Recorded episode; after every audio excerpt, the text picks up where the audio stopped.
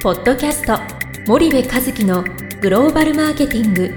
すべてはアジアで売るためには過去1000社以上の海外展開の支援を行ってきた森部和樹がグローバルマーケティングを分かりやすく解説します。皆さんこんにちは。ナビゲーターの小林真也です。皆さんこんにちは。森部和樹ですはい森部さん本日のポッドキャストですが、はい。えーリスナーの皆様からいただいた質問に対し、はい。えーお答えしていただきたいと思います、はい。よろしくお願いいたします。はいお願いします。はい。じゃあ早速質問に参ります。はい、えー B2B の製造業の方からのご質問でございます。はい。はい、えー数年前にベトナムに進出しましたがはい。あまり状況がうまくいっておりません。はい。また数年前はこの番組の存在も知らずはい。えー森部さんが番組を通じておっしゃっている戦略や販売チャンネルの重要性を全く意識しないまま進出してしまいました、はいまあ、現地で弊社の製品の販売を試みているのですがはい。なかなか売れません、はい。まあ、一方で今回は社長の肝入りで進出をしたのではい。会社としては撤退の雰囲気も今のところありません。はい。また弊社は多少中国でビジネスをしているもののそんなに海外ビジネスに長けている会社ではないのではい。どうすればうまくいくという答えもありません。はい。このような状況で苦しんでいるのですが、はい。どうしたらよろしいでしょうか？またこれだけの情報ですとなかなか答えにくいと思いますが、うん。何かしらアドバイスをいただけますと幸いです。よろしくお願いいたします、うはい。ごはい。なるほどね。なるほどね。B2B の製造業製造業さん、はい。中堅メーカーさんだね、えー中国にに多少やってるっていうけど、まああとベトナムにだもんね。はい、でもなかなかうん。まあ、どうすればいいかってこと？そうですねまあ、どうすればいいかっていうのはね僕はねちょっとまあお会いしてもう少しお話を聞いてみないとなかなか明確なことは申し上げられないんだけども、はい。まあそのお会いしてう詳しいことをお聞きしてない、まあ、今いただいた情報の中だけで言うとね、まあその客観的に見たらね、はい。もうとにかく一日も早く撤退した方がいいっていうのがうん。僕の結論で、えっと、理由はね、はい。えっと、中国で少しビジネスをしてるぐらいでなぜベトナムに出てしまったのかっていう。で仮にも今問題を抱えていてうまくいってなくてはい。悩まれてここに連絡をしてきているわけですよね。はい。でその中でこれをじゃあ巻き返すっていや社長がねいいいんですと内部留保をバンバン吐き出しててもあと5年10年かけてでもベトナム事業を成功させるんですっていう気概でやってるんであればねはいもちろんやったらいいと思うんですけど、はいおそらくそんな感じでもないんじゃないかなと思っていてでこういうお悩みのあのあれはよくある話なんですよ。社長の肝入りで行きましたと。でまあなんだろうベトナムにたまたまはいなんかいてパートナーがいてとかで始めるんですけど、はい。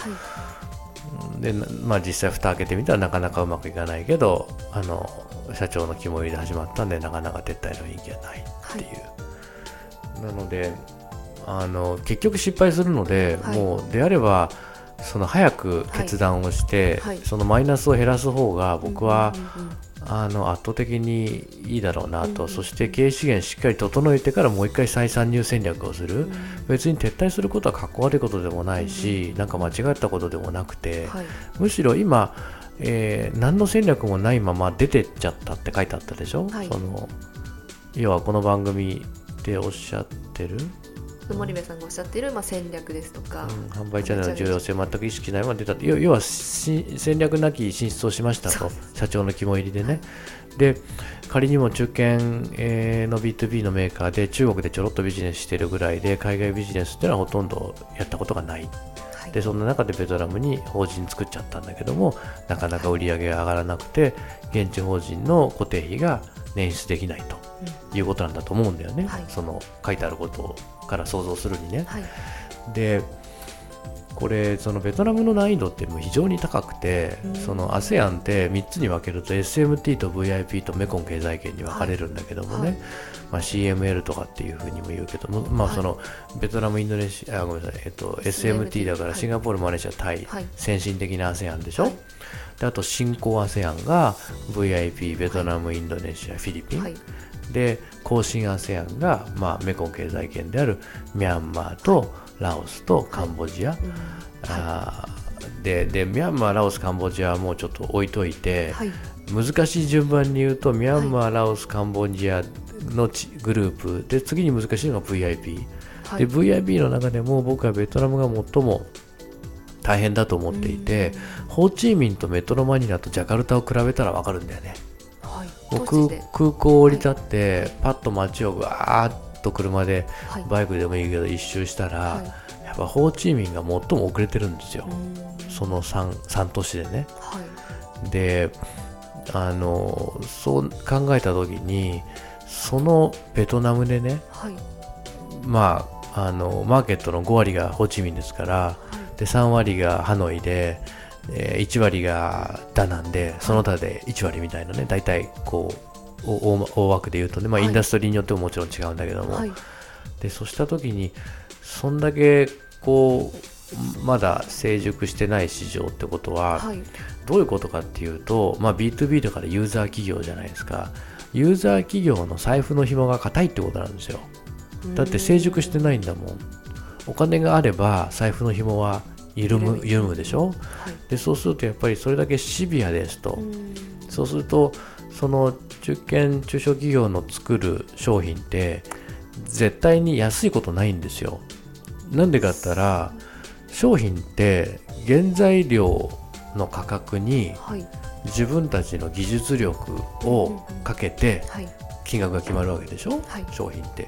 でそうすると中堅中小企業っていうのは売り上げが低いってことはつまり原材料調達も少ないってことだからね。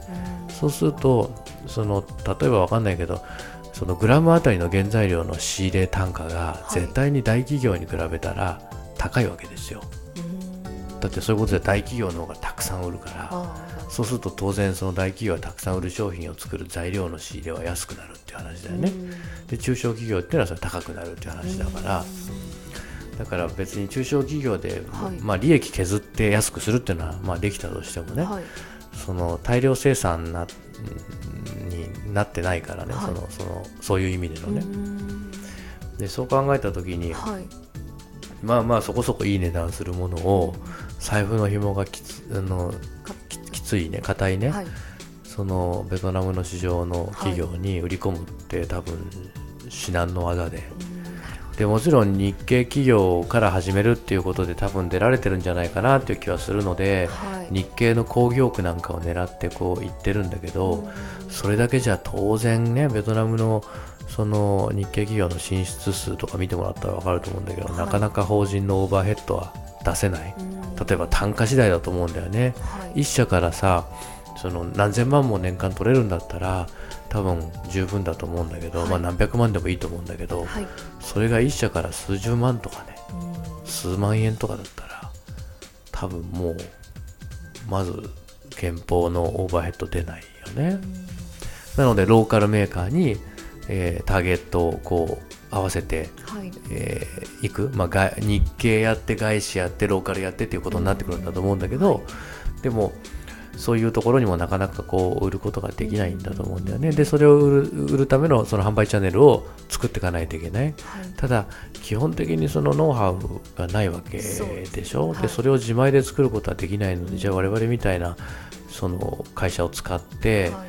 えー代わりにやらせてでそのノウハウを吸収してはい。でいつかは自分たちでできるようになっていくっていうのが一番あの素晴らしい姿なんだけどあの多分そういうフィーを払ううん。のも多分しんどいと思うんだよね。今あ赤字だとね。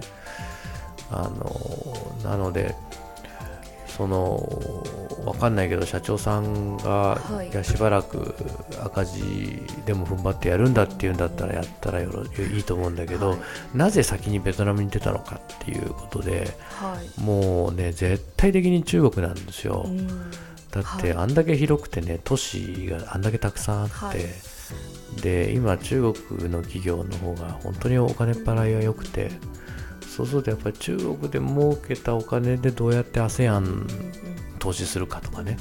で ASEAN で投資中国で儲けて ASEAN で儲けたお金をどうやってインドに投資するか、うん。どうやってアフリカに投資するかってことを考えていかないといけないのでそういうもう少しその長期な目で見たらはい。今潔く負けておくことは将来この会社がはい。大勝ちするために僕は必要なんじゃないかなっていうのをなんとなく思っていてでもきっとやめないと思うの。それで23年後に撤退しましたと。はい。で森部さんがあの番組で、えー2019年のお2020年これ放送20年。の何月に言ってた時にやめてたらこれぐらい、えーマイナスが減ってました。とかっていう話になるんだと思うんだけど。うーん。なんか冷たく言ってるけど決してそういう意味じゃないんですよ、えー匿名希望だね。あのそういう意味じゃないんです、ただ本当にそうだと思うのでうんだって今逆にそこからはい。這いずり出る策もないっていう中でね、うん、こうしてる間も日々お金は流れてって出てってるわけで出血はしてるわけで はい。そうすると僕は早く決断をして、えー一回抜いた刀を収めて、はい。えーこの戦は負けましょうと、そして次の戦で絶対勝つために何あーするかっていうことをやっぱり考えるってことは重要じゃないかなと思いますけど。冷たい冷たいかないやだってこんなのいや頑張りましょうよとかって言う方が無責任だよね。そうですね。だって僕そんな会社いっぱい見てきてるもん。でもやっぱこういうのってもう本当にスパーンと撤退した方が、身身が楽ですよ。その出血してる時にね出血を止めれたらもうねマイナスの発想しかない頭が。はい。出血止まった瞬間にプラスになるんで。はい。なるほまず止血、どはい。はい、出血しながらオペはできません。以上です。かしこまりました。はい。ありがとうございます。はいありがとうございはい、ますじゃあ本日はポッドキャストここまでにいたします。はい。リスナーの皆様、ありがとうございました。はいありがとうございました。本日のポッドキャストはいかがでしたか？番組では森部和樹へのご質問をお待ちしております。皆様からのご質問は番組を通じ匿名でお答えさせていただきます。podcast cast アットマーク spydergrp.com ポッドキャストアットマークスパイダー grp.com までたくさんのご質問をお待ちしております。それではまた次回お目にかかりましょう。ポッドキャスト森部和樹のグローバルマーケティング。この番組はスパイダーイニシアティブ株式会社の提供によりお送りいたしました。